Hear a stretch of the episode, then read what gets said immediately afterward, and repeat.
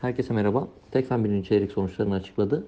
E, Net kar yıllık bazda %74'lük düşüşle 105 milyon TL'ye geldi. E, Beklentilerin yaklaşık %85 altında kalındı e, piyasa medyan beklentisine göre. E, Düşük karlılığın ana sebebi taahhüt segmentinde yazılan önemli düzeyde zarar oldu. Gübre segmentinde aslında e, güçlü bir ciro büyümesi görüyoruz. E, Ancak e, taahhüt işindeki yıllık bazdaki bozulma sebebiyle e, ciro büyümesi e, sınırlı kaldı. Taahhüt segmentinde de yataya yakın bir görünüm vardı TL bazında.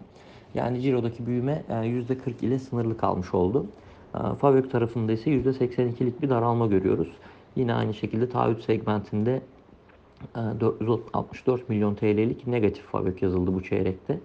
Her ne kadar kimyasallar segmentinde güçlü performans sürse de yıllık gelirleri de e, %95'lik artış gösterse de e, bu tarafta da bir normalleşme vardı. %18 seviyesinde bir fabrik marjı görüyoruz. Yıllık bazda 7 puana yakın bir daralma var. E, Her ikisi birleşince de e, Favök'te önemli düzeyde bir e, daralma gördük. Piyasa beklentisi 790 milyon TL idi. Favök, e, gerçekleşen Favök ise 92 milyon TL seviyesinde e, oldukça düşük kaldı. Birinci çeyrek sonuçlarının ardından e, şirket için endekse paralel getiri tavsiyemizi koruyoruz.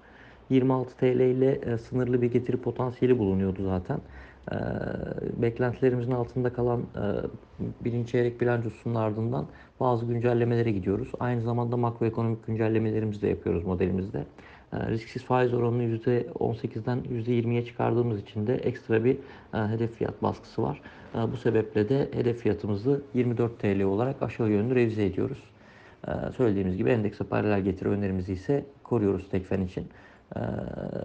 Yani finansallar düzelmeden orta vade için risk yaratmaya devam ediyor bilinmezlikten dolayı taahhüt tarafındaki.